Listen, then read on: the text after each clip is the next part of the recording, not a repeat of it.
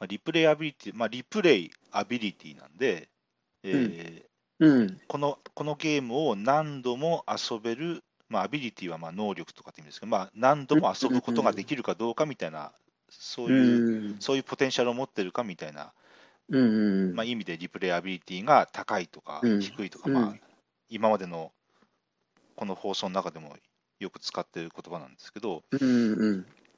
で最近思うことがあって、スカイアイランドとか典型なんですけど、うん。えーこのゲームでは、今回のこのゲームでは、うん。えーこの12枚の、10何12枚とかまだ何十何枚あるタイルのうちのこの4枚しか今回の、この今回のこのゲームでは使えませんみたいなことが、うん。スカイ島ではありますよね。ああ、はいはい。あるね。のえっとうん。あの羊が1匹が何点でとか、まあ、そういう、ね、何が何点っていう決算タイル、うんうん。あれはあのゲームにたった4枚しかないわけじゃなくて、もっとなたくさん種類あるんだけど、ランダムで4枚だけ引いて、今回のこのセッションではこんこういう条件でやりますって言っても、ゲームが始まるわけですよね。で、こういう要素は別にスカイアイランドに限ったことではなくって、あのうん。最近のうん。いろんなゲームでも見られて、うん。例えばグランドオーストリアホテルだったら、あれは、えーこう条件、早い者勝ちでこういう条件を満たしたら十何点もらえますよっていうカードと、うん。うん。それからえあのゲームは工程タイルっていうのがあって、要するにあの工程のパラメーターが、ね、あるんですけど、うん。あのある区切りで工程のパラメーターがここ以上いってたら、こんだけ恩恵もらえますよ、ダメだったらこんだけ罰罰をもらえますよっていう、そういうあの工程タイルっていう、まあ、あるんですけど、うん。うん。うん。うん。あそこのあそこもあれも可変ランダムな可変的なものなんですね。あのうん。このどこのど今言った2つの要素とも、えーとうんゲーム中に12枚やったかな、あるうちのはい3枚使うと。うん。うん。あのそれは別にゲームが始まった中でコロコロ変わるわけじゃなくて、うんもう今回のゲームではこうだと決まってゲームが始まるうん。ということですね。うんうん。あと、もう人気作のマルコ・ポーロもそうですけど、マルコ・ポーロも、うん。えーとま、こ今回のこの年この年で召喚を立てると、えーうんこういう恩恵が1個もらえますっていう、このボーナスのこういう、ううん。ボーナスを示すこういう、ねうんタイルがあるんですけど、あれはこうランダムでこう最初、ゲーム初めにこうばらまかれるわけですよね。で、うん。うん。でまあ、あのそのそのマップ今回のマップを見て、どういう方針でいこうかっていうのを、まあ、みんな決めてやっていくわけですけども、はいはい。で、えーっと、そういう、例えばさっきのスカイ島みたいな、ああいうのをもってして、リプレイアビリティが高いとかまあ言ってるんですけど、うん。最近思ってるのは、その、うん。そのほんあ固定じゃダメなのかな、なんで固定じゃダメなんだろうって思うんですよね。固定じゃな固定じゃダメだというなんか明確な理由ってなんかあるのかなってふと考えたときに、うん。うんちょっと難しくてですね。うん。そのえ A、B、C、D スカイライナーだったら A、B、C、D っていうあの決算が毎回、要するにもうボード上に印刷されててね、あのはい。固定だったとして、なんかダメなことあるのかな、みたいなことがうん。で要するに、うーん最近のゲーム、うーそういう development において、そういう要素がすごい多いと思っていて、うん。うん。ううん。んで、まあ、 replayability って言ったときに、その今言ってるのは、要するにゲームのコンポーネント上に含まれてるんですよ、リプレイアビリティが。要するにあの、うん。えー要するに12枚あるタイルのうちから3枚毎3枚ランダムで使うんだから、毎回、毎回違うゲームが味わえますよっていうふうに、もうゲーム上で用意されてるわけですね、そのゲームのもうコンポーネントのレベルで。リプレイアビリティとしてね。うん。うん。だけども、う。うんんやっぱり生身の人間がこう3人、4人集まってゲームをするわけで、はい。まあ、人間っていうのは最大のランダム発生装置だと思うんで、はい。別にボード上固定して印刷されてたとしても、えー、といろんな考えが違う、思いが違う、ゲームのプレイングが違う人間がこう4人集まれば、うん。違う展開にはんなるように思うんですよね、ボードゲームって。ううんん。別にそのコンポーネントレベルの要素が仮に統一だったとしてもね。だけども最近のゲームはそういううコンポーネントレベルにおいてうん。こうラ、えー、とリプレコンポーネントレベルでリプレイアビリティを担保しているものがすごく多い、うんと思っていて、ここのこの最近のこの流れってなんだろうなって思っうんたんですね。で、個人的にはうんあんまりまず好きではないんですね、私の好き嫌いで言うと。それは、それはあの、えーと、これは私の好みの問題で、好き嫌いっていうだけの話なんですけど、うんうんうんうんそのうん。うんなんか、例えばエルフェンランドにしろ、郵便馬車にしろ、うん。ななんでもいいんですけど、別にあああいうあの頃のゲームって別にマップ可変性じゃないですよね、なんかもマップがモジュラーボードになってて、うん。あのキングダムビルダーみたいになんか毎回マップが違うみたいになってないですよね。うんうんうんうん。でも別に、じゃあ毎回あのゲーム、毎回同じような動きになるかっていうと、私は少なくともそういう印象は持ってないんですよ、全然。ああうんなるほどねなんだけども、最近のゲームは、そういうところも、えー、とボード上に印刷されてるわけではなくて、タイルにしてると。うんうんうんうんそこはなんでそんな流れになってるのかなっていうのをちょっと気になったので、ちょっと取り上げてみたかったんですよね。うんうんでやっぱうん個人的にはああいうのってなんかこう、ゲームとして100%パキッと完全に完成してない感をどうしても私は感じてしまうんですよね、勝手に。あの勝手な思いですけど、うん。あなんかうん最後のトッピングはあの、うん。お好きにどうぞみたいな感じがして、だからそこが、でもそれが何やろ、もしかしたらこう、こうなんかデジタルゲームのそういう流れも組んだ、例えばデジタルゲーム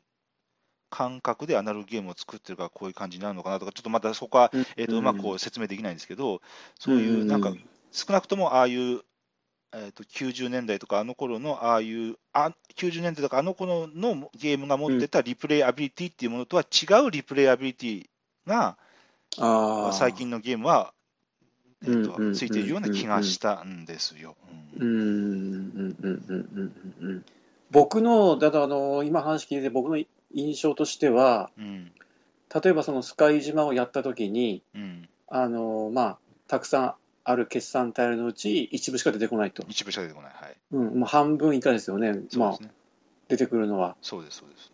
うん、でその時にああそうなんだって思った時には、うんうんうん僕は割といい印象を持ったんですよね。うんうんうんうんうん、だから松本さんとちょっと意見が違うかもしれませんうん、で、あなるほど、ここでリブレアビリティを担保してるんだな、このゲームはって思ったんですけうど、ん明確に担保してますよね。うんそうですよね。うんうんで、まあ、一種のモジュラーボードなのかなっていうふうに僕は一つ思ったんですよあーなるほね。どね。うんうん、そうかそう考えれば確かにね。ぼ僕はそういうふうに考えて、うん今のお話聞いてると、僕はそこをすごくね、うん、例えばスカイ島なんかでそういうふうにタイルが違うのが、そこ、そのモジュラーボード的なものっていうふうに感じて、あ、これは面白いなっていうのは一つ思ったのはあるんですよ。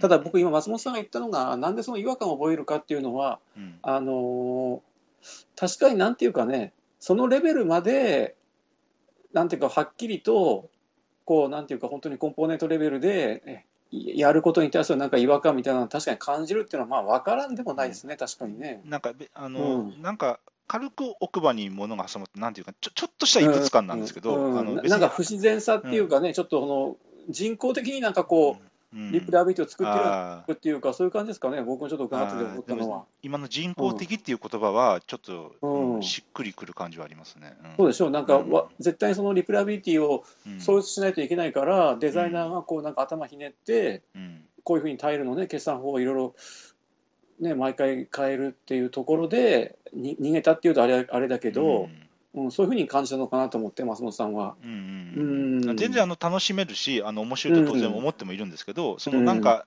若干少し感じる、この違和感みたいなもうんうのんうんがなんだろうなっていうところなんですけど。うんうんうんうん、わかるわかる。多分、僕はそこ、松本さんそう感じる。例えばそのでゲームがその例えばさ拡張がよく出るじゃないですか人気が出て、うんうんうん、でその拡張が僕は拡張嫌いなんだけど、はいはい。なんで拡張嫌いなのかっていうとじゃあもともとのオリジナルゲームでじゃあ完成していなかったんですかっていうふうに思ってしまうんですよね僕はね。うんでそそれにちょっとなんか通じる部分もあるのかなって今、ちょっと話聞いてて伺、うん。あの感じたんですけど、まあうんうん。そまあ、そのその人その人が思う、なんか究極の理想的なボードゲーム像っていうのは当然違うと思うんで、まああのい全然ピンとこない人もいると思うんですよね、聞いてて。うん、うんうんうんうんただやっぱりそのさ12枚のタイルか例えば3枚ランダムで使うって言ったら、うん。あの順番とかも考えたら何百通りもあると思うんですよね、多分ちょっと計算できないけど。うん、あ組み合わせね。う。ん、そうですね、うん。でうんそのその全ての組み合わせにおいて、うん果たして本当に全部等しく、等しい面白さを担保してるのかなとかね、なんか素人的に疑問に思うんですよ。例えばその、うんえーとうんうんその何百通り、何千通りとある組み合わせのうちのある一通りだけゲームをやって、もしかしたらそれで一生そのゲームやんないかもしれないわけじゃないですか。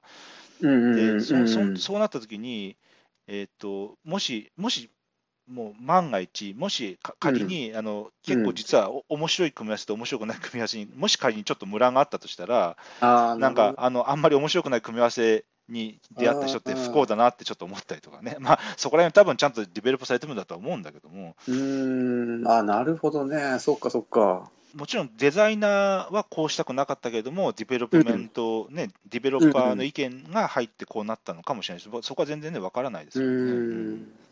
ん。その例えば D スタッファーとかも、あれ、この地域でマジョリティを取ると、あのこういう特典もついてきますとかあるじゃないですか。あのうん。あのえっとね、ワーカーが2個追加で増やせますとかもいろいろあるんですけど、うん。あれもこう毎回ランダムでこう置くんですよね、あれ。うん。あれとかも、んまあちょっと同じ話を、ゲームを変えて繰り返してるだけで申し訳ないですけど、あれとかも、うんその固定じゃなきゃならなんでこうランダムなのかなって、まあ、そうやっぱりいろんなゲームでやうんっぱ思うことがああったんですよね。うん。うん僕ちょっとでただ思うのは、例えばそのスカイ島なんかで決算方法が全部一緒一緒だとすると、うんなんか毎回なんか同じような単調な展開にならないのかなっていうちょっと確かにねそういうそういうちょっと怖さも感じますね。うん確かにね。うんただむしろそのさっき言ったようにそのねあのなんか攻略法ができちゃうんじゃないかとかそういうちょっと危険も感じるんだけどうんうん途中でそのダイスロールによるランダム性とか例えばねカードによるカードの引きによるなんかいろいろ揺らぎとかを用いれば展開は変わるから、うんうん、まあやりようあるんでしょうね多分ね。うん。うん。なんかど、うん、個人的には、あの例えばド,、えー、とドミニオンってこう最初にこう今回サプライがこう出てきて、はいはいはい。で、はい。こんあこのサプライだったらこういうふうに行こうって、まあ、みんなが決めて、まあ、それをや,、やっていく感じなんですけど、うんあと,、えー、とキングダムビルダーとかも、うん。えー、とあれ、ね、マップも可変で、あと今回出てくる決算方法も特殊能力もこう毎回ランダムだったりして、うんあのえーとももちろんもっとそれよりもすごい昔にも当然当然あると思うんだけども、なんかあのドミニオンとかキングダムビルも、あのバッカリーノのあの、ああいうあのゲームの作り方みたいなところが、うん一つ一個、うんなんやろな、うん。ああなるほど。ターニングポイントって言ったら大げさやな、なんていうのかな、あのうんなんか一個ちょっと、あの,、うんうんうん。あのあの頃から、えー、と主流になってきた、増え出してきたっていうかな、うんなんていうのかな、そういううん思いもちょっとあるんですよね。ああなるほどね。うんうん。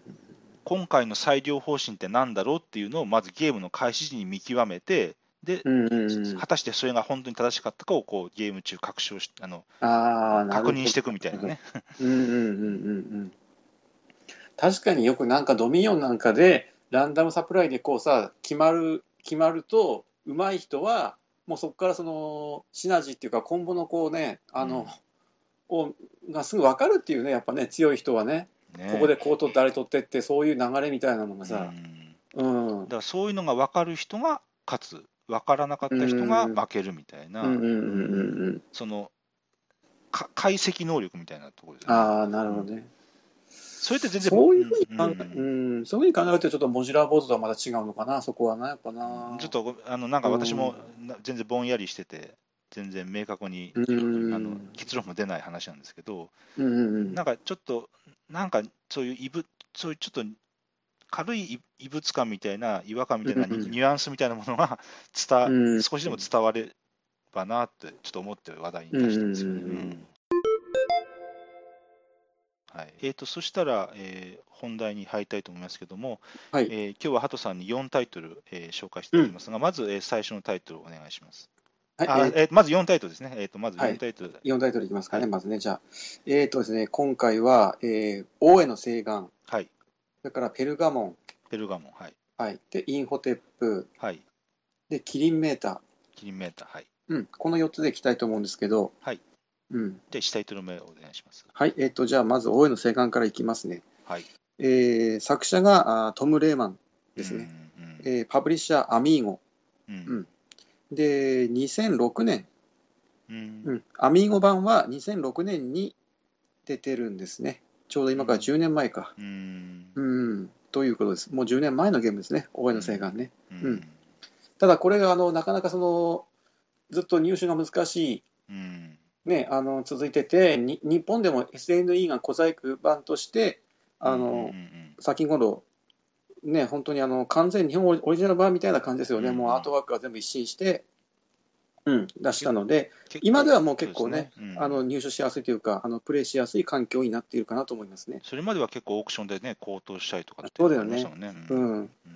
結構あの面白いっていう噂を聞くけど、なかなか入手できないということで、うんうんうん。あのね、あのプレミアがついたりしてたと思うんですけどね。うん。うん。はい、でちょっとあの細かい仕様いくと、あの2人から5人まで、うん。えー45分、10歳以上とうん。いうことです。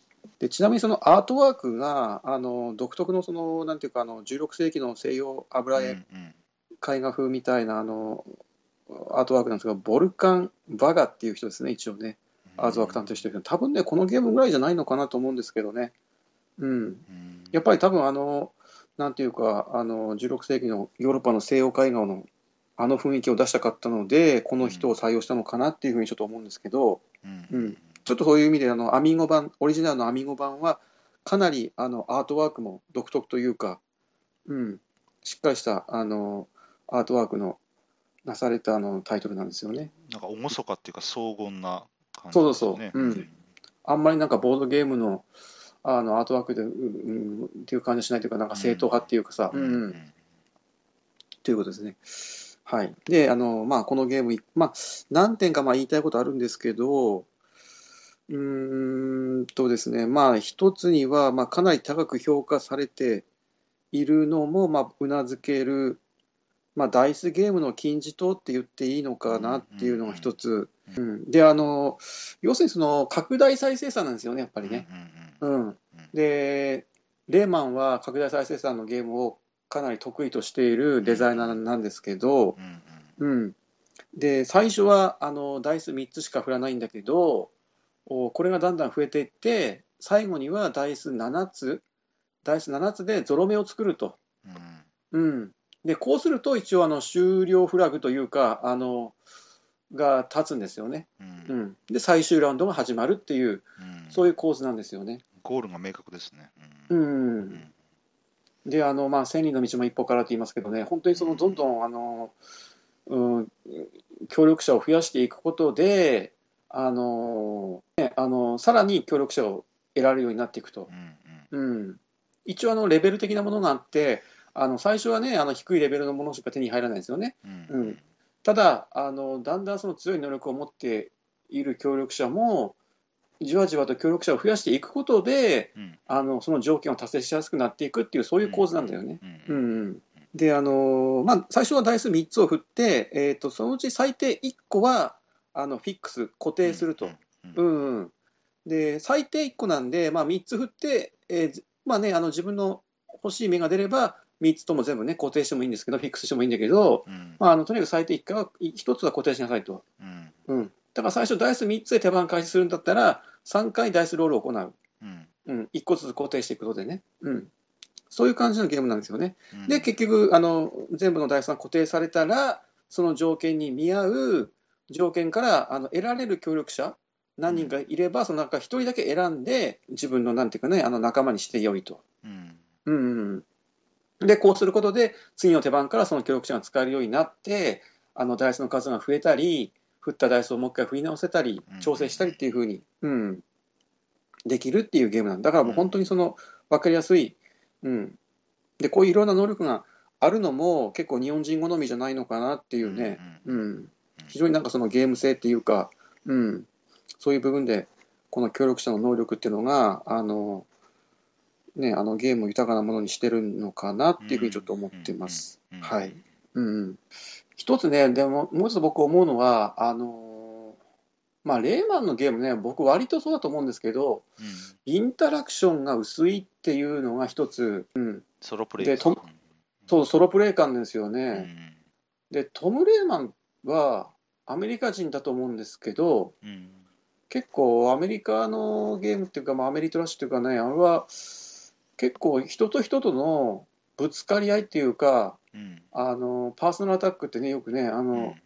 このポッドキャストでも言葉使いますけど、うんね、あのそその辺がそのルール上認められているというか、そこをね、うん。あのガンガンねあの、やりなさいっていう感じのゲームが、ちょっとアメリカの、僕も僕はそういうアメリカのゲームにもイメージを持ってるんだけどう、んうん。うん、このトム・レーマンっていう人は、あの基本的に他のゲームもそうなんだけど、あのまあ、レース・フォー・ザ・ギャラクシーとかね、あのうん。フェニキアとか、拡大再生産のゲームたくさん作ってるけど、非常になんていうか、その、用意どんで拡大再生産の競争、うん。レース、本当にね、うん、が始まって、あと、ほぼほぼなんていうか、相互干渉がないというか、うんあの他人に対するなんていうか、攻撃的なものはもうまずないし、うん。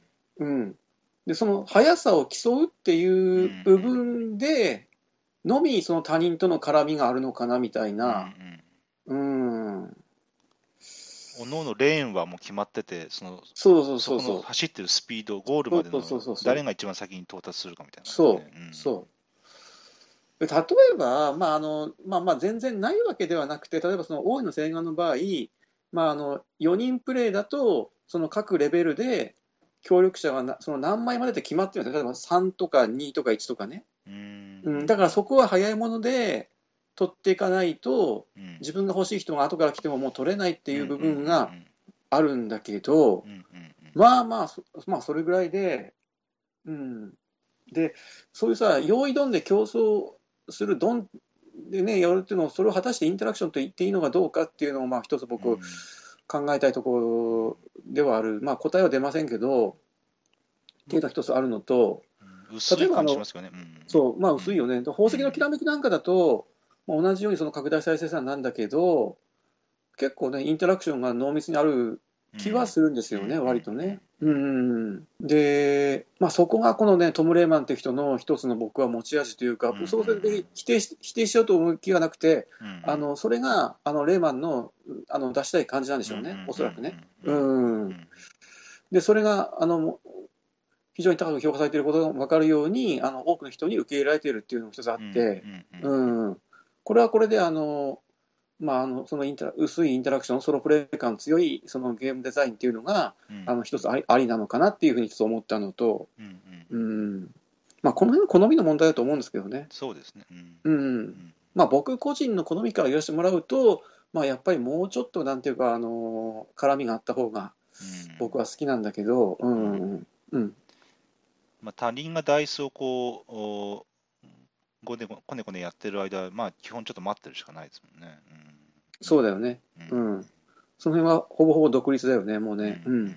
あとね、もう一つ思ったのが、あのスタピーの移動方法なんですよ。うん。スタピーの移動方法。うん。例えばその4人プレイで、例えば1番、2番、3番、4番っていうふうに、まあ、一通りやると、手番を1回ずつやった。後で、次のラウンド始まるんだけど、その時にスタートプレイヤーが1番手の人から4番手の人にスタピーマーカーが移るんですよね。うんこのゲームはうんうんあの上茶方向に、スタピーの一つ上茶方向にスタピーマーカーが置くんですよ、ラウンドが終わると。うんうんうんで、これはどういうことかっていうと、あの4番手の人が次の1番手になるので、うんうんあの連続手番になる。ああ、そういうことか。必ずあの何回かに一度、だから 4, 4回に1回かな、まあ、連続手番になるんですよね、自分が4番手のラウンドは次もスタピーになると。うんううん。ん、で、これが一体何をその意図しているのかなっていうのを、うん、ちょっと考えていたんだけど、うん、き基本的になんかさ、あの時計回りに動くじゃない、スタートピン、まあど、どうなんだろうな、移動するんだったらまあいろいろ移動法あるけど、うんうん。うん、ただこういうふうな動きをするゲームも大井の洗顔だけじゃなくて、まあ、他にもあったような気もするんだよね。ちょっとパッと思いつかないけど、うん。うん。でもこれがなんか何を意図しているのかなっていうのはちょっとなんかこう奥歯に物が挟まったような感じがしててちょっとまあ考えたり考えなかったりしてたんですけどね。うん。僕その大井の洗顔のルールブックこの前再読してみて一番なんかその違和感を覚えたっていうか、えー、こういうことするんだなぜだろうって思ったのがこの点なんですよね。あとあのね、あの最後に1点だけなんですけど、まあ、あの要するにその7つのゾロ目、7つのダイスね、7つでゾロ目作ると、あのまあ、王様か王妃様かなんかもらえて、うんうんうん、でそこから最終ラウンドが始まるんですよね。で、ね。うんうん、でこの構図は最後ね、なんかその盛り上がる、ね、誰か1人が、うん、王妃を手に入れて、うん、それに対して他の3人が挑戦するみたいな感じの、うん、あの最終決戦みたいなさ、ラスボス。クライマックス感があるそうそうクライマックス、明確な、でこのこういうねあの作り方は僕は非常にいいなと思ったのと、うわ盛り上がるなみたいなちょっとねね。一体他の構造ね、うん、なんかラスボスが出てきてそれに対して挑戦するみたいな感じでで逆転するみたいなね、そうそう、でほぼほぼもうあの最後に揃えた人があの最初に揃えた人がね、あのまあ勝つように有利になってるんだけど、まだわからないというね、まあね、言うても大事ですもんね。そうそうそう。で実際僕は最後あの、この前のセッションだと、僕があの6のゾロ目8つ作ったのかな、最後ね。うん、で、逆転できて、うわ、すごいなって盛り上がりがあったんですけど、こういう作り方は面白いなと思ってね、すごい盛り上がるなと思って、うん、でもそういうことがこうやって何回かに1回起こりうる調整になってとしてはすごいですよね。ですよね。うん、ですよね。うん。やっぱり最後揃えた人をね、最初にその終了フラグをオンにした人が、うん、あの有利になる、かなり有利になるっていうのは、うんうん、あのまあ、理にかなってるし、うんうん、納得できるんだよね。でも逆転の目も、うん、そうそう、逆転の可能性がまあ残ってるっていうのがね、盛り上がるんだよね。やっぱダイスロールとそこ相性いいよね。うん。うん。はい、そしたら、えー、2タイトル目お願いします。はい、えっ、ー、と、2タイトル目ですね。えー、ペルガモン。はい。うん。えー、作者があのシュテファン・ドラとラルフ・ツァ・リンデですね、2人の共作、うん、ドラリンデですね。うんうんうん、で、エッガートから2011年に出ているゲームです。5年前ですね、これね。うん。アートワークはあのクレメンス・フランツですね。はい。はいえー、2人か4人まで、えー、45分10歳以上という、うんうん。うん、まあ中量級のピュアユーロなんですよね。うん、であの、まあ、どんなゲームなのかっていうとあの、まあ、遺跡を発掘してそれをあの博物館であの展示して、うん、であの勝利点を得ましょうっていうことなんだけど、まあ、あのゲームはその1年間要するに12か月12ラウンド、まあ、あってそのうち4回決算があるんですよね。うん。勝利点が入るラウンドが4回あるんですけど、うん、毎ラウンドですね、あの必ずその、その我々発掘をする探検隊に、うん、あの要するにお金が支給されるんですよね、うん。うん、なんかその国からの補助金みたいな感じなのかな。はいはいはい。うん、で、これがね、あのー、お金カードがあって、うん、そこにお金が何枚あの今回はね、あの支給されるかって、まあ、書いてあるんだけど、あはいはい。うん、2枚、2枚あの要するにそのカードが毎ラウンド出てきて、うん。うん、でそのカード、裏側だけ見れるんですよね、2枚のカード。うんで、そのお金はあの1から4金のカードと、5金から8金のカード、1234の4金のカードと、5678の、うんうん、その2種類があるんです。で裏、裏側しか見れなくて、うんうんで裏側には何書いてるかというとあの少額なのか高額なのか、うん、つまり1から4までのカードなのか5から8までのカードなのかっていう、それだけは分かるんだよね。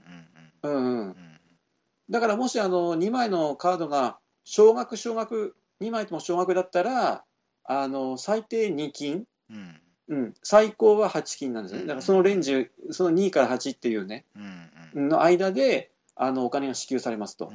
うん、うん、逆にその 2, 2枚とも高額だったらあの最低でも10金。55で10金、うん。うん、一番大きければ88で16金が今回あの国の方から補助金として出ますよみたいな感じの、うん、でまずそのカードの裏側だけ見て、あのー一種の競りうんって言っていいのかな、うん。手番順とうん。掘れる階層の、うんうん。なんていうか、その深さとうん。もらえるお金、うん。うんうん、これをうん。なんかビットするっていうのかな、ワーカープレイスメント式に、そのレーンがあって、あのレーンにこう置いていくんですよね、スター P から順番に。全部一度に決まっちゃうんですよね。後ろの方に行くほどさ、あの要するにその手番順は後になるんだけど、うんうんお金、もらえるお金はねだんだん増えてくるんですよね。うん1金から始まる、まあ、0金で始まるって、だんだん11222333とかそういう感じで、あのレーンが並んでて、うんうん。で、例えばその、たくさんもしお金が出るって踏んだら、よ読み、読んだら、後ろの方に置いて、あの手番は後になるけど、たくさんお金もらうっていうう、んね、あのその辺がプレイヤーの思惑というか、あの駆け引きで、まあ、まずここがね、結構面白いんですようんね。うん。で、あの、深いところを掘るには、まあ、5, 5階層あったのかな。あの、まあ、一番浅いところは1金で、うん。で、一番深いところは5金で掘るんだけど、うん。まあ、あの、掘あの掘られなかった階層は、あの、その遺跡が残るので、うん。どんどんその溜まっていくと。うん。うん。うん。だから例えばその三第3階層にた5枚ぐらい、例えばね、まあ、なかなかないけど、タイルが溜まっていたら、うん。うん。あのまあ、3金だけ払えば全部取れると。うんううん。ん、でその、その辺も、あのこの手番順のこの競りと非常にその、ね、うまく絡んでてう、ん。あの読み合いが熱い、うん。駆け引きが熱いんですよね。うん。うん、あとあの遺跡のタイル、遺跡のタイルはあの2枚一組になってて、はいはいはい。うん、これがうまくその合わないと完成品にならないと。うんうんうん、だからうまくこの取ったタイルを横一列にこう並べて、実際その展示できる状態にしないと、博物館にはあの出品できないから、うんうん。うん、だそこもふ踏まえてね、あの各プレイヤーがどのタイルを狙っているのかとか、これはちょっとあの人取っても意味がないとか、うん。そういうその情報が入ってくるので、ここのその駆け引きに生きてくる、うん。うん、こういう構造になってるんですよね、このゲームね。うんうん、うんさっきのカードのやつとか、そのゲームゲームがプレイヤーにうん、どこまで情報を見せて、どこまでは情報を隠すかっていうのが、うん、こうどんだけゲームが盛り上がるか面白いかっていうところがあって、さっきのあの、うそうだよね。んださっきのさあのうん。カードのレンジだけ見えてる、でも本当の額は見えないっていう、そこのこの、どこまではプレイヤーに情報を見せてるかっていう、そこのさじ加減が、なんか、うん、すごいいいいいサンプルやなと思ってするんですよね。そうですよね。うん。そこの良し悪しで、そのゲームがいいものか悪いものかっていうのは結構、結構なウェイトであの関わってくると思うよ。ね。全然そのランダムだと、それはそれでね、あじゃあ何やっても一緒になるし、うんうん。ほぼほぼなんか見えてるんであれば、そうね。もうあのうん。スター P 有利だしね、やっぱりね、最初にやる人がね。うん。うん。だから論理的な根拠とでも運っていうところが、そこのバランスが、うん。そう。であの非常によくできたあのピアユーロで、中量級のピアユーロでよくできてると思うんですけど、うんうん。さっきちょっと松本さん、ちらっと言ったけどね、ここのあの競りで、ポンってこう駒を置くこと、い一つこう、い一回こう駒を置くことで、うん。複数のことが決まるっていうね、、んん。手番順とか、あの掘れる回数とか、もらえるお金とか、うん。うん、でこの感覚ってさ、あのなんか割と最近のゲームっていうか、ここ最近、ね、よくあったあのゲーム、例えばあのブリュッセル1893とか、うんまあいろいろありますけど、うん。うん、リグーリアも、うん、そうリグリアもそうですよね、リグリア結構ね、この競りのなんか横並びのところもすごい似てるんですけどね。ううん。ん、でそういう、なんていうかさ、一手でいろんなことを決める、そのメカニクスのちょっと僕、これ、更新だったんじゃないかなっていう、こうん。ここがあのちょっと走り走りだったんじゃないかなっていう、ちょっとうん。ちょっとそういう気もしてて、うん。ここがそのオリオリジネーターじゃないのかなっていうか、ちょっとさ、ううん。ん、2011年、5年前なんだよね。うん。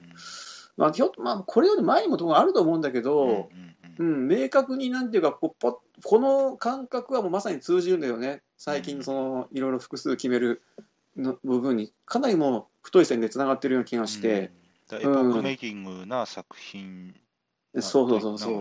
うん、明確にジレンマが作れますもんね。そうそうそう。うん。うん。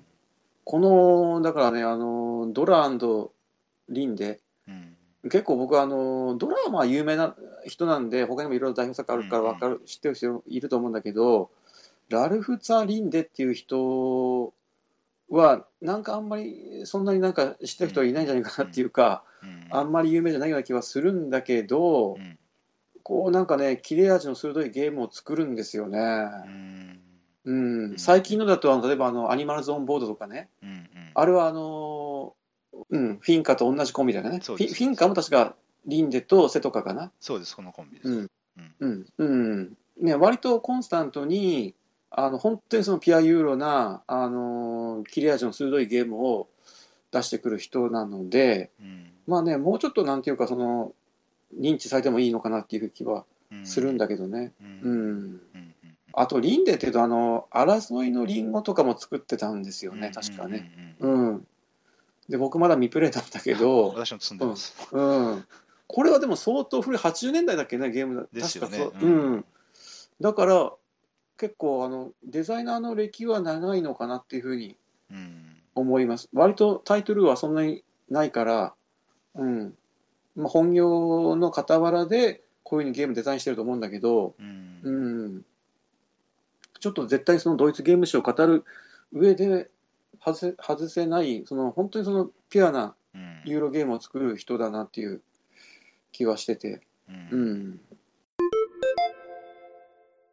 はい、そしたら、えー、3タイトル目ですかね。はい、お願いします。はい、えっ、とで、3タイトル目が、えーインホテップ。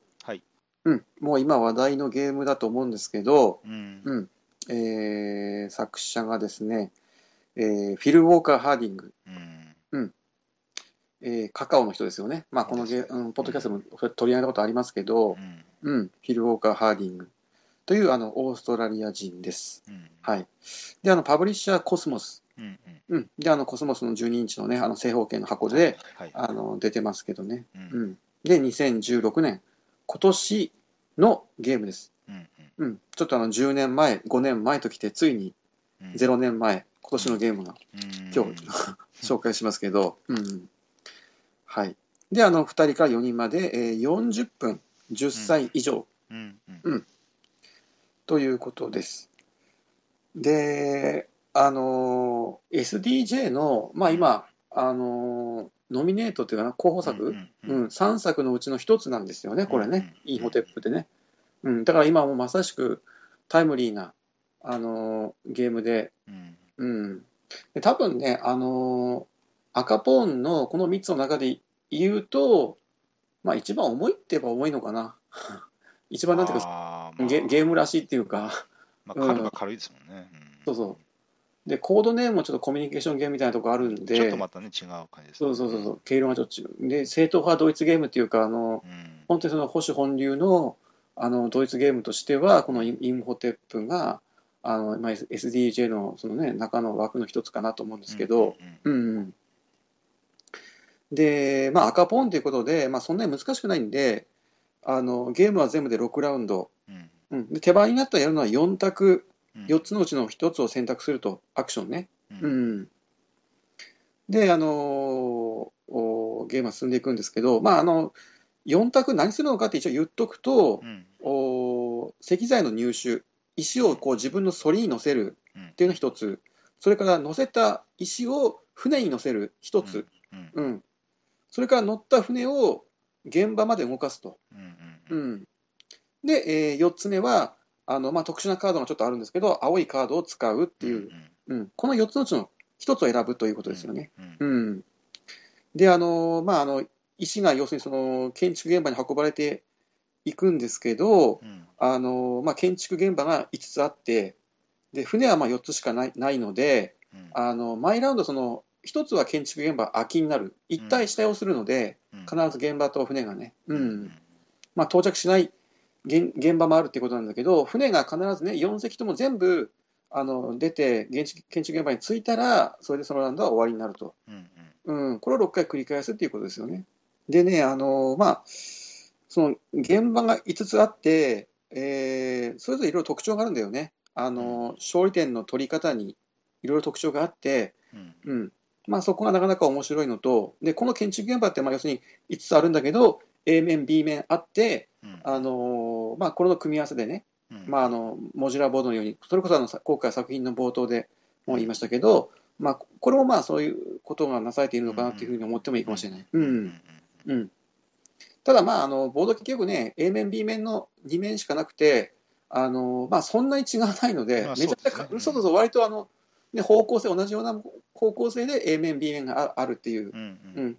まあ、基本的に A の方があの分かりやすいというか、ちょっと簡単で、うん。B の方がちょっとやややゲーマー寄りみたいな感じで、うん。うん、ただ、まあ、赤ポンで、あの推薦されただけあって、当然ね、あのまあ、全部 B 面でやっても、全く何も難しくはないですね、このゲームね。ううんん。最初から B 面でやっても全然難しくなくて、うん。むしろあの考えるバランス的にはちょっと B 面、全部 B 面でやってもいいのかなっていうふうにもうん僕は思うんですけうど、ん。うん。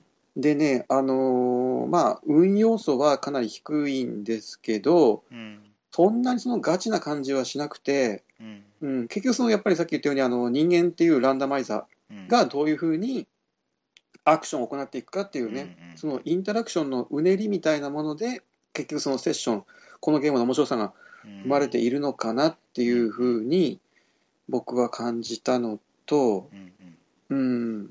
うん、うん、あのー建築現場がその 5, 5つあって、それぞれ決算法案異なるんですけど、うんあのー船がね、こうあの建築現場につつくと、船の一番頭から順番にこう石がうん。下ろされていうん。くうんんですよ。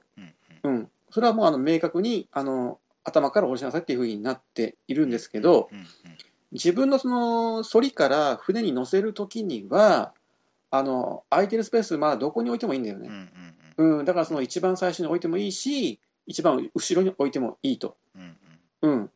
だからあの、その船に積み込むときに、この建築現場に持っていきたいっていう先々のことを当然考えつつ石を置くんですよ。うんうんうん。うん、ただ、その船は条件を満たせば、最低石が何個乗ってないといけないっていうまあ条件あるんだけど、うん。条件を満たせば、自分の石が乗っていなくても、他人でもその船を動かせるんですよね。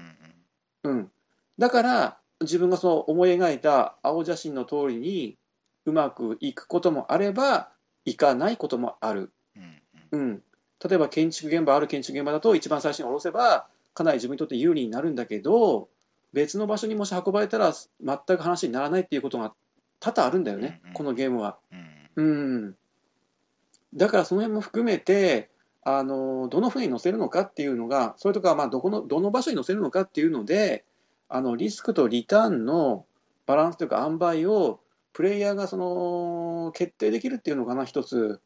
うん。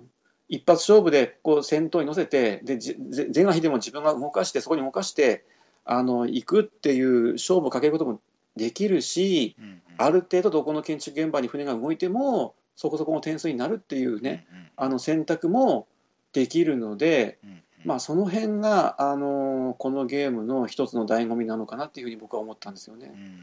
うん。うん、船に石を乗せるっていうのと、その船を出港させるっていうのが、まあ、ちゃんとアクションとしてうん。分離されてるがゆえですよね。まあえっとそうそうそう。まあ、石を乗せてすぐに出せるっていう、まあ、特殊カードもあって、まあうん。あのカードは結構強いなと思うんですけど、うん。まあ、そこが分離されてるから、あのうん。悩ましさが出てくるそうそうそのと、あのでうん。石の補充っていうのもあの適適宜やんなきゃいけないから、う、はい、そこのタイミングもありますよね。うん。そうだね。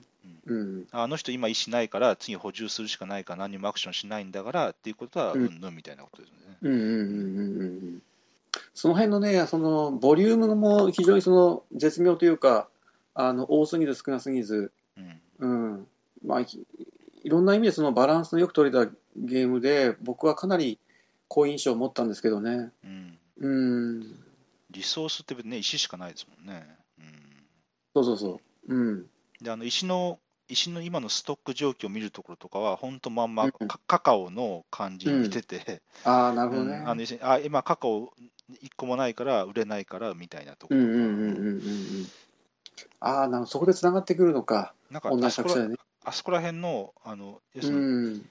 えっとこここだけ、ここにここ相手のここを一個ポイントとして見てればいいっていう、そこのちゃんとフォーカスの当ててくれ方が、うん、すごいすっきりとしてるところが、やっぱりなんか同じ作者のもなかなかね、あのーゲーマーズゲームではないんだけど、やっぱりちゃんとした、あのマネジメント、その、まあ、自分の意思とか、あの、どこに持っていくかとか、で、あの、研修現場によってエリアマジョリティになるところもあれば、うん。あのーなんていうのかな、その、順番が大事になるところもあるし、先の方がいいとこもあるし、後の方がいいとこもあるし、そうそうそうそううん。うん。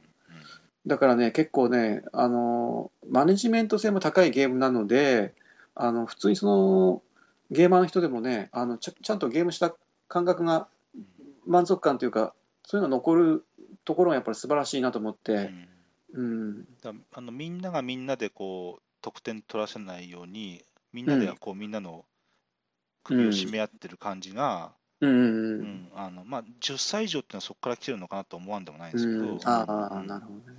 誰が仕事をするんだみたいなところ、局面もあるね。うんこの船、あそこ動かしたらまずいとみんな分かってるだろうみたいな。いや、これでもあんた、ね、この人何点も取っちゃうからダメだよみたいな話そう。それ明確に分かってる。じゃあ、じゃあ、誰が一手間使って、うんそれをするのかみたいな、ちょっとお仕事問題みたいなのもあるんだけど、うんまあ、それも含めてね、うんねいや僕、意思補充するんで、あなたお願いしますみたいなね。そうそうそうそう。これこそまさにね、インタラクションですよね。うん。うんあともう一つ言いたかったのは、あの、石が結構ね、ゴロッとした大きな石で、うんあんまり他に類を見ない、ちょっとコンポーネントの大きさなんですけど、うん。まあ、その辺もやっぱりこの建築して場に置いていく石だからこそなんでしょうね。うん。あのいつもはよくあるあのちっちゃいやつじゃちょっと困りますもんね。やっぱあれぐらいの大きさじゃないと。うんそう。うん。で、やっぱりあの、その辺ちょっとちゃんと意識していたのが伺えるのは、あの、コスモスのこのボックスは、ボックスのね、背面見ると、あの、アクチュアルサイズって書いてあって、あの、まあああ、実物か。うんそう、実物のこんだけのキューブですよってはっきりこう書いてあるんだよね、背面にね。うんだからその辺をしっかりあの意識して、こんなに大きなキューブが入ってますよっていうことをね、うんあの、ボックス背面でも伝えてるあたりが、あの、コスモスの憎いところですよね。うんうん。でもなんかそのけばけばしい原色ではなくって、まあ、雰囲気を損なわない一応色使いの石になってるから。うんそうそうそうそう。うんうん、もう一つ、あのこのボックス背面見てて気づ気づいたのは、あの要するにゲームの仕様をね、うん。教えると、あのまあ、ストラテジーがレベル9とか、はい、メーターが。ねそうそう、メーターがあるんだけど、うんはいはいはい。うん。あのエジプトの象形文字で全くわけのわからない字が ずらっと並んでるところがあって、これがレベル5になってますけど、まあ、うんそういうちょっとね、あの茶目っ気もありますね。あー、うん意外といろんな、ね、とこでそういう遊び心があるかもしれないね。ちょっと気づいてないだけで。そうそうそう。ん。うん。まあ、あの赤ポーン何が取るかちょっと分かんないですけど、僕はインインフォテープ取っても全くその嫌な感じはしないし、うんあいいなと思いますね、これでこれが赤ポーンね、この箱に赤ポーンのシールがつくんであれば、なんかすごくそれはそれで、僕は、はあの納得できるっていうか、うん、そういうタイトルではあります。ゲームの作り方的に、作り方的に拡張作りやすそうなゲームだなって思いましたね。ああ、なるほどね。ううんんはい、えーとですね、じゃあ4つ目、最後ですね、今回、今日最後ですけど、えーキリンメーター。うんえーっとですね、作者があのマルティン・ネデルガールド・アンデルセンというちょっと長い、えーうん名前の人ですね。うんえーパブリッシャーはあのライフスタイルボードゲームズっていうところなんですけど、まあ、あのホビージャパンが日本語版出してますんで、うん。うん。まあ、ほぼほぼ、まあ、あのホビージャパンのゲームって言ってもいいのかな。うん。うん。はい、で2016年、今年出たばっかりのゲームです。うんうん。はい。えー、1人から8人まで、えーソリティア可能ですね。えおー。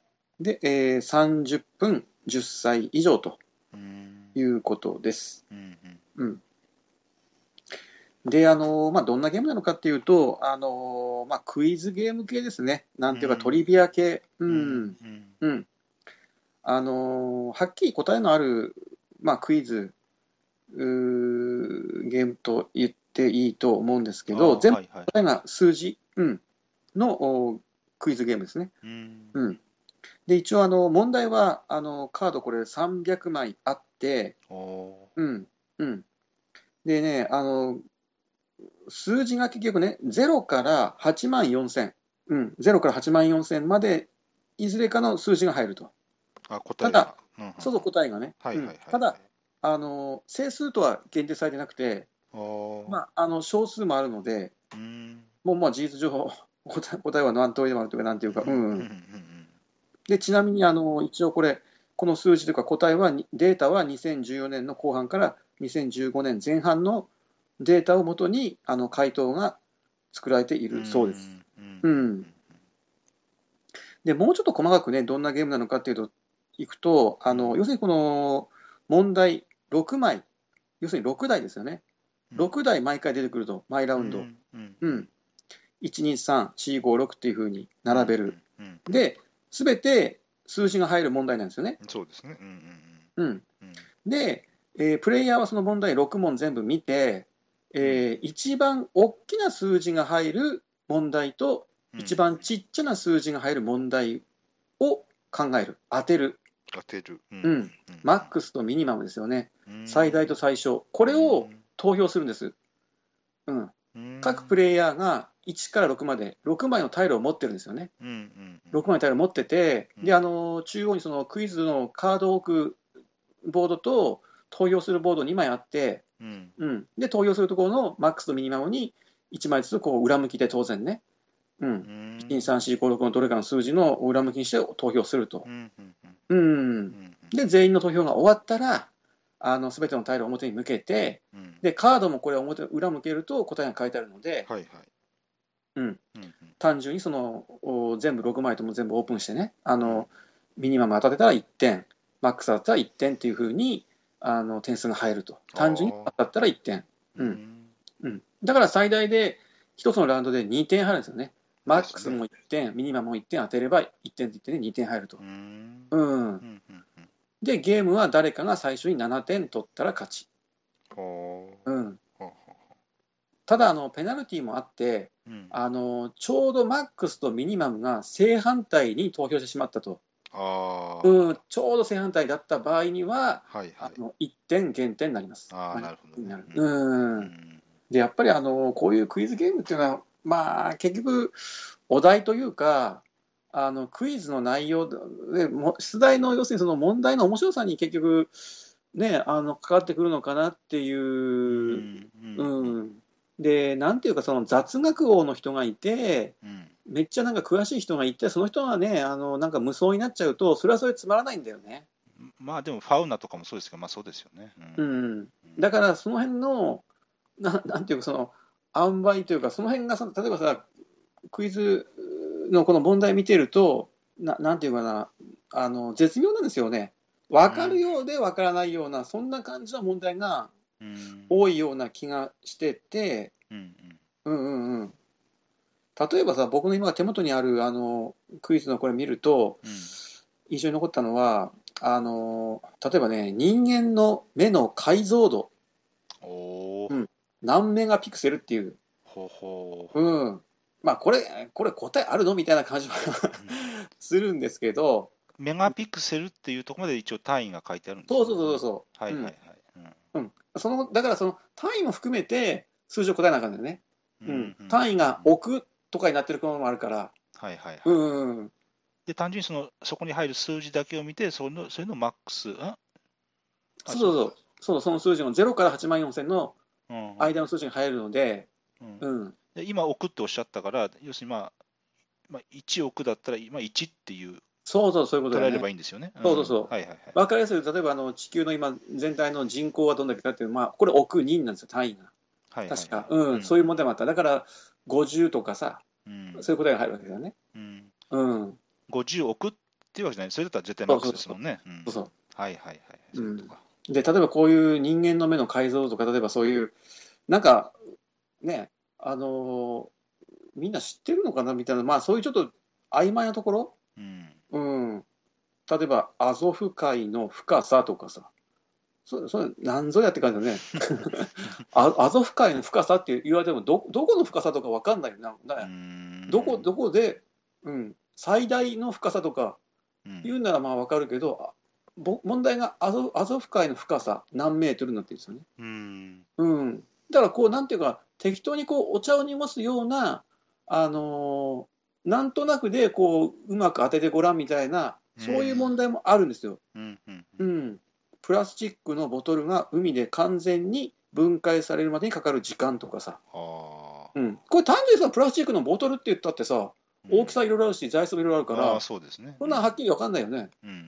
でもまあ答えは何年って書いてあるんだけど。ああ、そうなんですか。ううん。んままあ、厳密にはこういう大きさのってちゃんと定義しないといけないですけどね。ん。そうそうん。うん。その辺がこのゲームのなんかあの狙ってるとこなのかなっていう一つ僕が思ったのと、うん。うん、ただあのそういう問題がある一面ですね。一方でしっかりとはっきり答えが分かるような問題もあって、うん、例えばそのもうこれ雑学で知ってれば分かる人は分かる。例えばその UPC コード要するにその12桁のバーコード、あうん、で使っている線の数っていう問題なんですね、うん、黒白両方をカウントするっていうあーそれ企画知ってる人は分かりますね。そうそうそう、はっきり分かるでしょ、これ、雑学のうん詳しいと、これ分かる人いるいると思うんだよ、多分ね。うんうん。うん、そういう問題もある。オスカー像の高さとかさ、ああ、うん1メーター20とかもそんな感じですよね。うん、そうそう、うん。ペレの生涯ゴール数とかさ、ああ、なるほど。うん、っていう問題もあれば、例えば、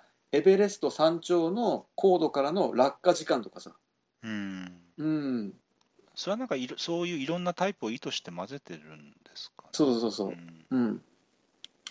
で、こういううん問題のマックスの意味を考えるといううクイズゲームで、うん。まああのまあ、僕はこういう着眼点いいと思う。数数字に限定したあのこういういろんなねあの数字が入るトリビア系のお面白いと思うんですよね、うん。うん、オープンゲーム会向けだと思うし、うん、それで会話がね、盛り上がれば。そうそうそう。会話も盛り上がる。ここからねなんか盛り上がっていくうん。いい一端になる可能性あるよね十分ね、うん、えー、本当にみたいな。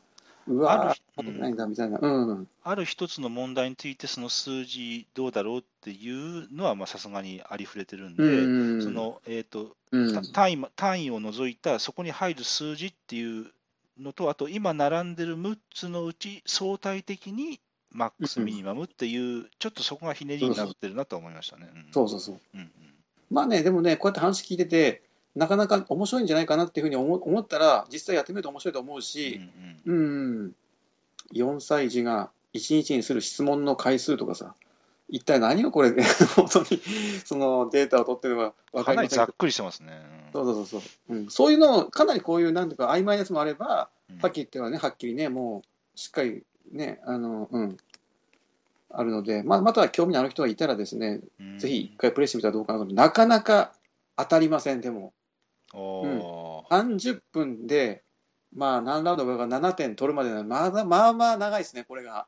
でも、なんか単純にね、もう最,、うん最短だと1回に2点ずつもらって4ラウンドで終わりそうな感じですよね。そうそうそうそう。うんまあ、本当にね、オープンゲーム界でこういうの立つ卓が一つあっても全然ね、うんあのいいと思いますね。8人もうん本当にそのゲーム、うんなんていうか、経験値関係なく、うん、できるっていうのはこういうクイズゲームのね、いいとこですよね。ううんん、ゲームの腕関係なくね、キャリアとか経験とかね。うん、まあ、こういうのは日本語化されて当然ね、しいいですよしね。しかるべきやそうそうそう。うん。はい、えー、とそしたら今日も4タイトル紹介をしていただきまして、はいえー最後にまたゲーム会の告知ということで、えーちょっと私の方はあー今、えーいろいろ準備というか、ちょっと休止中なんですけども、ハトさんの方、えーありましたらお願いいたします。はい。はい、えっ、とね、7月のエチボは、えー、24日ですね。はい。24日の日曜日に、またあの、あわらし金津の創作の森というところでうんやりますので、えーはいまあ、いつも通りですね、時間も9時から夜の10時までうん。やってますので、またぜひね、えーよかったら来ていただけたらなと思います。うん。はい。うん。はいでちなみにあの8月を今ちょっとまああの詰めてるところなんですけど、うん。うんうん、ひょっとしたら21日の日になるかなって、これが金沢のゲームマーケットというか、ボードゲーム、が21日だったと思うんで、はいはいちょっとそれとかぶっちゃいそうなんですけど、うんうん、会場は一応ね、21日かでしか空いてないんですよね、創作の森はね、今ね。うんまあまあ、うんうんもし、まあ、あのあれでしたら、あのかなあの金沢ボードマー行かれた帰りにでも福井,、ね福井の人はね、まあ、うんうんちょっと寄っていただいてもいいかな、まあ、この辺になるかなって、ちょっと今、ちょっと考えてるんですけどね。ちょうど帰り道ですね。うんそうそうそう、うん、という感じです。なるほど。はい。はい。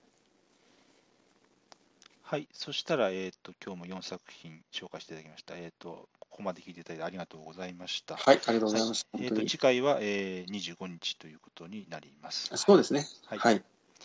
はい、では、えっ、とおまた、またよろしくお願いします。ありがとはい、うございました。ははいい、ありがとうございました。どうも。はい、失礼します。はい。